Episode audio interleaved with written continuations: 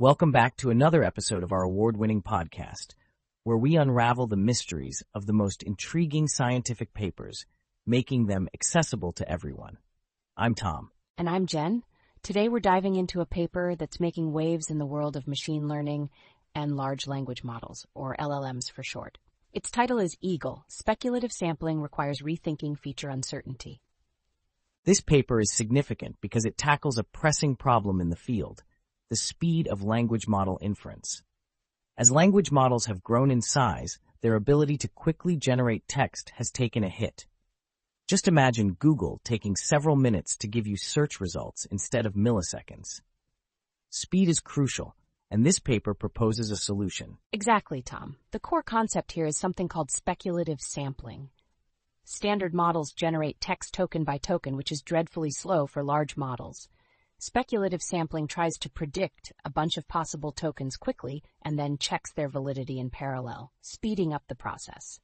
And about the big words in the title, speculative sampling, feature uncertainty, we're going to break all of that down as we go along. But to give you a gist, Features are like intermediate representations of the text inside the model, and uncertainty relates to the unpredictability when guessing the next bit of text. The paper has a strong pedigree too. It's from researchers at Peking University, Microsoft Research, University of Waterloo, and the Vector Institute. For those who want to look more closely at their work, they've made their code available on GitHub. So the paper declares itself as a new champion in the speculative sampling arena, claiming to be the fastest lossless acceleration framework out there. That's quite the statement. Lossless means that the speedup doesn't compromise the quality or accuracy of the text generated by the LLM. Right, the method they propose, Eagle, promises to work without any fine-tuning of the large language model which is a bit like saying you can make a car go faster without tinkering with its engine. Let's buckle up, Jen. It's time for our deep dive. We're unpacking Eagle's methodology, dissecting its objectives, and exploring its implications. We're in for a wild ride, so let's get started.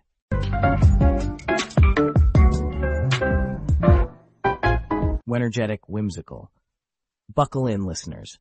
We're about to take a quick break with an ad from a company that exists because of the speculative sampling buzz.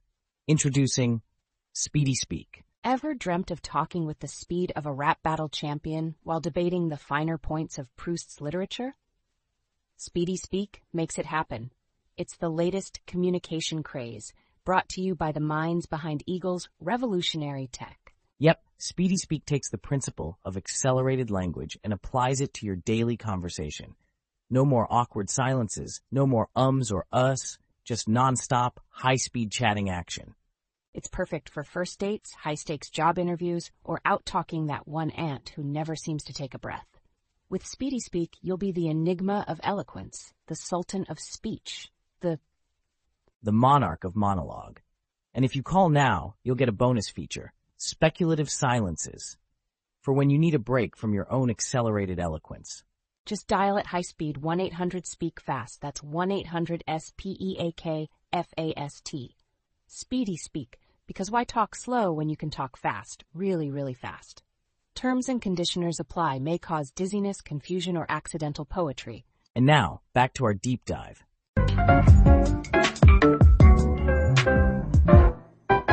Welcome to our very detailed podcast episode, folks. Today, we have an exciting paper for you titled Annotated Hands for Generative Models by Yue Yang, Atithan Gandhi, and Greg Turk from the Georgia Institute of Technology. Right off the bat, the significance of this paper in the field of AI, particularly in image generation, is pretty substantial. Generative models like GANs have been causing waves in their ability to create strikingly realistic images. But despite such advances, there's been a consistent shortfall, generating realistic images of hands. This paper addressed that exact problem. Historically, images generated by AI with hands in them suffer from oddities like too many or too few fingers, awkward angles, or incorrect orientations, which can be quite unsettling. But why hands? One major reason is that hands may be underrepresented or too small in training datasets. Plus, hands have high flexibility and hardly maintain a standard orientation. complicating their replication. Exactly. And because the non-thumb fingers are similar, it's tough for generative models to generate the correct number of fingers and differentiate between left and right hands. To tackle this, the authors propose augmenting the typical RGB training images with three additional channels that provide annotations specifically for hands. They utilize these six-channel images to train two types of generative models, StyleGAN2 and a diffusion model. The really cool part, they tested on both synthetic and real photos with impressive improvements in image quality. The implications are immense. This approach can potentially be extended to improve image generation involving other complex objects across various generative architectures. And for the conclusion, which we'll circle back to later, this paper offers an innovative method that sets the foundation for a broader application in the field of generative modeling. Absolutely. The authors have developed a novel framework that directly impacts the quality of generative modeling for hand images. But let's dive into the core of this paper, where the meat of the research lies. The researchers embarked on this study with a clear objective to improve the generative model's ability to create hand images that are realistic and devoid of the common flaws. They developed a training framework wherein they augmented standard training images with three extra channels, which served as annotations for the hands present in the images. This step was crucial because generative models typically operate with RGB images, but by offering additional structured input, the models could learn to focus more finely on generating the hands. Let's break down their approach. They used what's called a MANO model, which is quite neat. It stands for manifold objectionable. With the MANO model, they synthesized images of hands with varied poses and textures, even randomizing backgrounds to enhance realism. This is where they introduced the three additional annotation channels. The first channel provides information about different fingers. The key here is that each finger is indicated with different intensity values, simplifying their distinction for the model. The second channel marks the finger segments from the hand's base to the fingertips. And the third channel distinguishes between the left and right hands, addressing one of those initial concerns about orientation, which is super clever. Once they established these annotations, they trained the models on a dataset with these additional channels. Now for methodologies. They relied on StyleGAN2's architecture and made modifications to accommodate the six-channel images. Diffusion models were another focus. These models are trained to work in reverse by starting with noise and progressively creating clearer images. For real images, the authors used a dataset called OneHand 10K along with a library called MediaPipe for annotations, which detects key hand points in 3D. And the results? Through various metrics like hand detection confidence and mean joint ratio differences, they were able to prove that the models trained with these six channels outperformed traditional three-channel models in generating realistic hand images. This illustrates the potential impact of their findings on the field. It's not just a marginal improvement, but rather a significant advancement that could lead to better generative models across the board. As we head into our conclusions, one clear takeaway from this paper is that additional structured information in training data can dramatically improve the performance of generative models in replicating complex objects like hands. And the breadth of this work. It's not limited to one type of model. Whatever the generative framework, this approach could enhance image synthesis. Our personal reflection on this Frankly, it's brilliant. Addressing a problem that might seem minor in the grand scope, but has large implications for the realism and usability of AI-generated imagery. And that about wraps up our discussion on annotated hands for generative models. Jen, any final thoughts? Just that I'm eager to see how this innovation continues to shape the field of AI and generative models. Tom? Same here, Jen. Thanks to our audience for tuning in. If you want a deeper dive, keep an eye out for our detailed episode notes and resources. Until our next episode, keep pondering the wonders of AI. See you next time.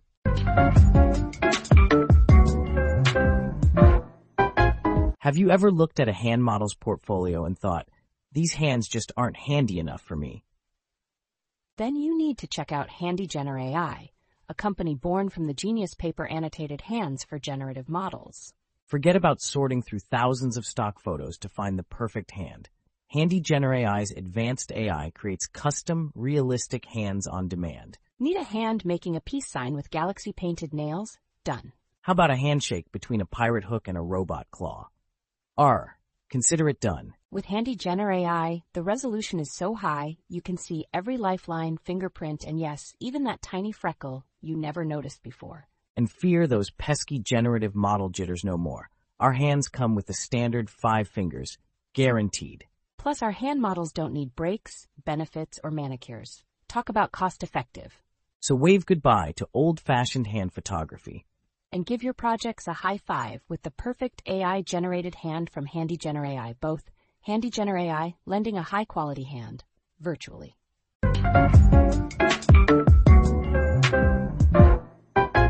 Welcome, podcast enthusiasts and knowledge seekers, to another deep dive into the realms of cutting edge scientific research.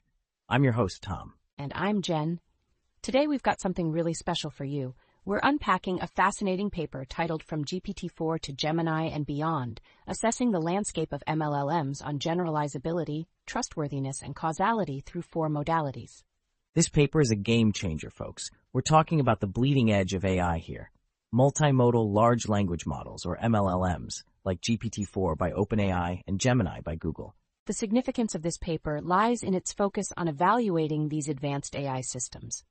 It's not just about how well they perform, but how broadly useful, reliable, and transparent they are in understanding and generating content across various modalities text, code, images, and video. We'll dive deep into why this paper is important and break down some really crucial concepts like generalizability, which is the AI's ability to perform well on new, unseen tasks or data. Trustworthiness is another cornerstone discussed here, referring to the model's reliability and safety in various applications. And let's not forget causality, the ability to understand cause and effect relationships within the data it's processing. Before we get into the core of the paper, let's clarify some language. When we talk about modalities, we're referring to the different types of data the AI handles, like texts, pictures, and videos. So buckle up and let's get started on this journey from the present and into the future of AI with multimodal large language models. Now, let's get right into the core of this paper. What we find at the heart of this study is a comprehensive evaluation of the most advanced proprietary models like GPT-4 and Gemini, as well as several open source large language models. The researchers created a massive dataset with 230 manually designed cases that tested how well these MLLMs handled tasks across text, code, images, and video. They wanted to understand if these models could be generalized to various tasks, how trustworthy their outputs were, and whether they had a decent grasp of causal reasoning. Methodology wise, it's a qualitative study, a sort of report card, if you will, boiling down the AI's performance into 12 scores, reflecting the three properties examined over the four modalities. And from all this extensive testing, they identified 14 empirical findings to better grasp the strengths and weaknesses of these MLLMs, pointing towards how we can make them more reliable for day to day applications. It's an incredible endeavor that really peels back the curtain on these AI behemoths and lets us peek into their digital brains. Now, on to the implications and applications section. The potential impact of the findings from this paper on the field is far reaching, Jen. Absolutely, Tom. Improving the generalizability and trustworthiness of MLLMs could revolutionize how these models are used, ensuring they are not only powerful but are safe and reliable companions in the AI driven future. This could affect everything from AI assisted medical diagnoses, where we need accurate info, to content creation, like generating art or writing, where creativity must be balanced with contextual awareness. And let's not leave out causality. By enhancing this aspect, MLLMs could provide richer, more connected experiences, parse complex data, and maybe even predict outcomes more effectively. Wow, Jen, we've covered a lot today. Let's round it all up. We've delved into a paper that provides a critical look at some of the most sophisticated AI models to date, assessing their reliability through generalizability, trustworthiness, and causal reasoning. Each of these models from GPT-4 to Gemini and the open-sourced ones was put to the test across text, code, images, and video. And the findings, they're pretty darn insightful for making these AIs better and more dependable. It really paints a picture of the current landscape, Jen. While we're in awe of what these models can do, there's still a way to go before we can fully trust them with more complex and versatile applications. I couldn't agree more, Tom. This paper isn't just an academic exercise. It's a crucial feedback loop for developers and researchers and plays a part in shaping the direction of AI development. As always, the future is bright and brimming with possibilities. Thank you all for tuning in to this incredibly detailed journey through the landscape of MLLMs. We hope you leave this podcast feeling informed and intrigued. Until next time, this is Jen. And Tom, signing off. Keep pondering the possibilities and pushing the boundaries of your understanding.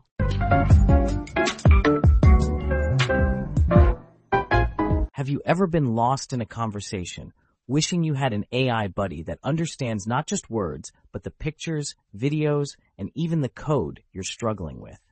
Introducing the all-new AI wonder Multimodal Mate, born from the revelations of the game-changing from GPT-4 to Gemini and beyond paper. Multimodal Mate is your go-to pal for deciphering what your cat's latest painting actually represents or explaining why your spaghetti code won't boil down to a working app.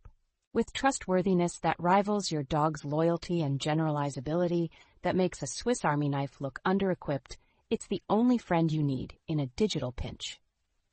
Ever wonder what your houseplants are gossiping about when you're not around? Well, thanks to its causal reasoning upgrade, Multimodal Mate will tell you that yes, the ficus is indeed throwing shade. Whether you're a meme enthusiast struggling with the deep philosophy behind cat videos or a coder in need of AI judgment that this doesn't look right, Multimodal Mate has your back. Get your Multimodal Mate today and join the AI revolution where all your data speaks and all of it finally makes sense. Feel like a genius, accomplice to a genius multimodal mate, because who said you can't be buddies with a brainiac?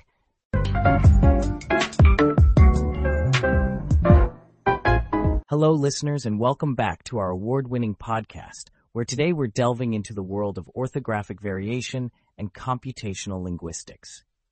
I'm Tom. And I'm Jen. Prepare yourself for a journey through time, language, and technology as we explore the fascinating paper by Craig Messner and Tom Lippincott from the Center for Digital Humanities at Johns Hopkins University. Titled Pairing Orthographically Variant Literary Words to Standard Equivalents Using Neural Edit Distance Models, this paper presents breakthrough research in pairing words with unusual spellings from historical texts with their modern standard equivalents. If that sounds a bit technical, don't worry. We'll unpack everything for you, starting with some background context. In the 19th century, authors often used distinct spellings to convey character accents or social status. So, these orthographic variants are a window into sociolinguistic practices of the time, but they also pose a challenge for text analysis. This is where computational approaches come into play.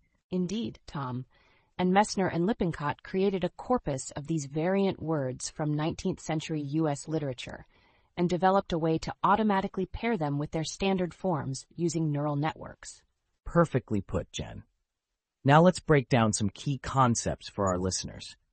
Orthography refers to the conventional spelling system of a language. When we say orthographic variants, we're talking about words that deviate from standard spelling. And neural edit distance models are a cutting-edge computational technique. They use artificial neural networks to measure how many changes or edits are needed to turn one string of characters into another. These models get trained on examples to learn the patterns in these edits, which is what our researchers did with their novel literary corpus. Let's jump into the meat of the paper the core ideas, methodologies, and findings. The big goal here was to develop a system that could take a non-standard word from 19th century literature and find its standard equivalent today. They started with texts from the Project Gutenberg digital library and automated the process of identifying potential variant words, which were then manually paired with standard forms. They also used another corpus for comparison, the first certificate in English, which contains modern orthographic errors from language learners, to test the robustness of their models across different datasets. Crucially, they explored different strategies for generating negative training samples, which are essentially incorrect pairings that the model needs to learn to reject. And here's the kicker. These strategies significantly impacted the model's performance, which is super important for understanding how to fine-tune the system. Now, the results. The models were pretty good at finding the correct pairs, but the researchers found that a mix of high and low edit distance negative examples was most effective for the literary variants. Exactly, Tom. Variants from literature are uniquely challenging, as they're often purposefully irregular reflecting diverse authorial styles and intentions, unlike learner errors that are more consistent in their deviation from standard spelling. So, the implications of this research could be huge, especially for folks working on digital humanities projects that involve text from the 19th century. It opens up new possibilities for text processing, historical analysis, and even improving optical character recognition software. True. The researchers also point out that this might just be the beginning. Incorporating context from sentences could further help in pairing these variants. And as we head toward our conclusion, let's reflect on the significance of this paper. Dealing with orthographic variants is not only a technical challenge, but also an opportunity to understand the past in new ways. It's a crossroads of language evolution, historical context, and technical innovation.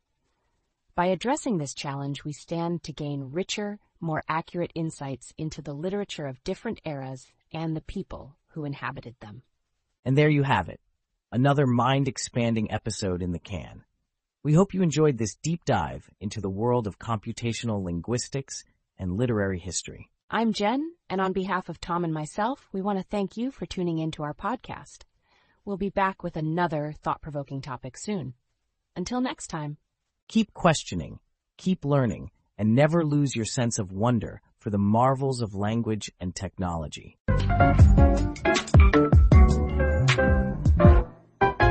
Are you a hip, cool, casually time-traveling word wizard?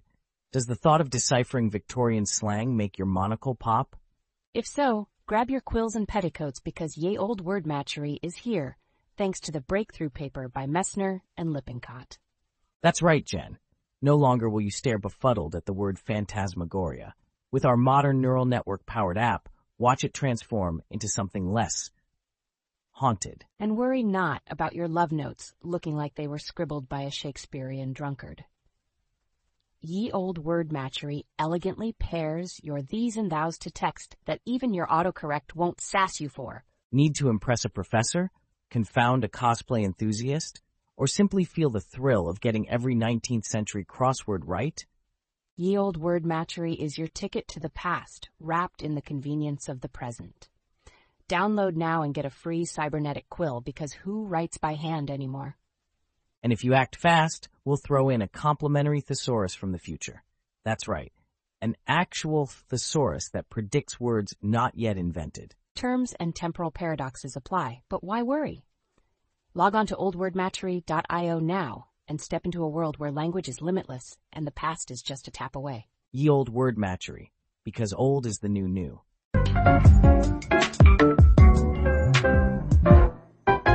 Welcome to today's episode of our podcast, where we dive deep into the fascinating world of emerging technologies and their implications. I'm Tom. And I'm Jen. Today we have a truly intriguing topic for all of you we're discussing a recently published paper entitled Expert with Clustering, Hierarchical Online Preference Learning Framework. This paper comes from a team of researchers spread across prestigious institutions like Shanghai Tech University, Massachusetts Institute of Technology, and the University of North Carolina at Charlotte.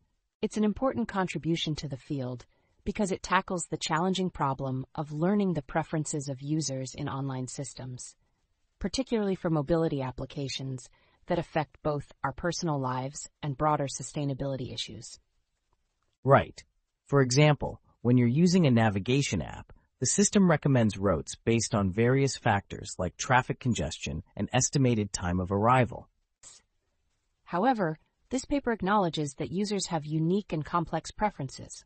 One person might prioritize a quick route, another might look for scenic drives, while another might prefer eco-friendly routes that minimize emissions. Exactly. And the goal of this paper is to create a system that quickly learns these individual preferences and most importantly, minimizes regret. Regret in this context refers to the difference between the system's performance and the best performance that could have been achieved in hindsight. To achieve this, the paper introduces a new approach called the Expert with Clustering EWC framework. It integrates clustering techniques and expert advice prediction, which is fascinating because it utilizes hierarchical information about users. This approach also introduces what they call the loss guided distance metric, which helps create cluster centroids that genuinely represent user preferences. And their results are impressive. In their experiments, they managed to reduce regret by 27.57% compared to the baseline LinUCB algorithm. This indicates a significant improvement in the system's ability to learn and adapt quickly to user preferences. Before we delve deeper into the details, I think we should provide some background on key concepts our listeners might not be familiar with. Tom, would you like to start us off with contextual bandits? Certainly. Contextual bandits are a framework often used in recommendation systems. Here's a simple way to think about it. Imagine you're at a restaurant choosing between two dishes. Right.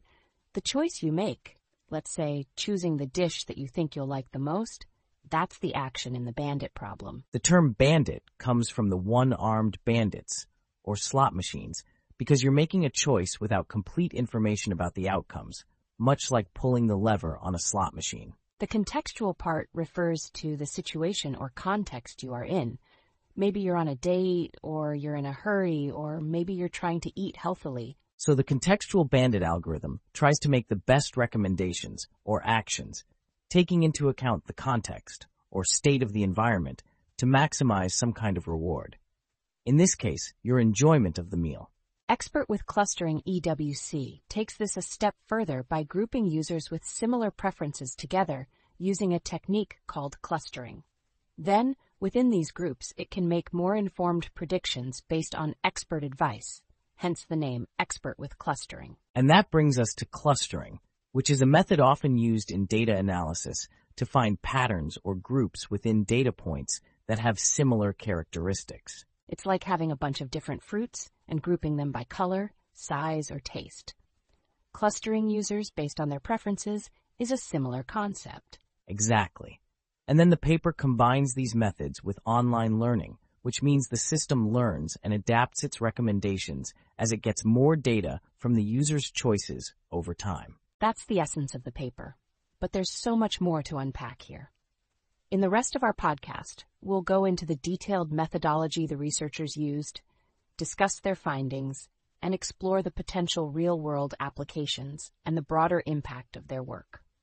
Stay with us as we take a short break, and when we return, we'll dive right into the core of this fascinating research paper.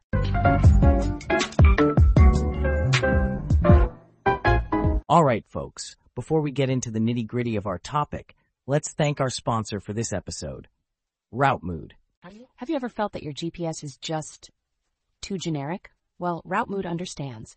Their new app personalizes your driving experience based on your deepest, darkest driving desires. Are you a scenic Sally who dreams of routes paved with gold and daisies? Or maybe a speedy Steve who measures time in nanoseconds? How about a green Greg who won't touch the gas pedal unless it's to save the planet? Route Mood learns what you love with creepy, but super convenient, precision. Did we mention the Foodie Fiona mode? It guides you through a path with the highest density of snack outlets per kilometer. And the best part? Route Mood doesn't just learn your moods. It, it clusters them. Got a personality split between a thrifty Theo and a luxury Lisa? No problem. With Route Mood's patented mood cluster algorithm, it's like having a team of tiny route psychologists in your phone constantly learning and battling it out for your navigational happiness. So buckle up, take the wheel, and let route mood lead you down the road less traveled. Unless, of course, the road more traveled is what your heart truly desires. Download Route Mood today and start turning every drive into a guiltily personalized getaway. And remember, with Route Mood, it's not about the destination, it's about the, well, I guess it is about the destination and how weirdly specific you can get there. Now, let's get back to the show.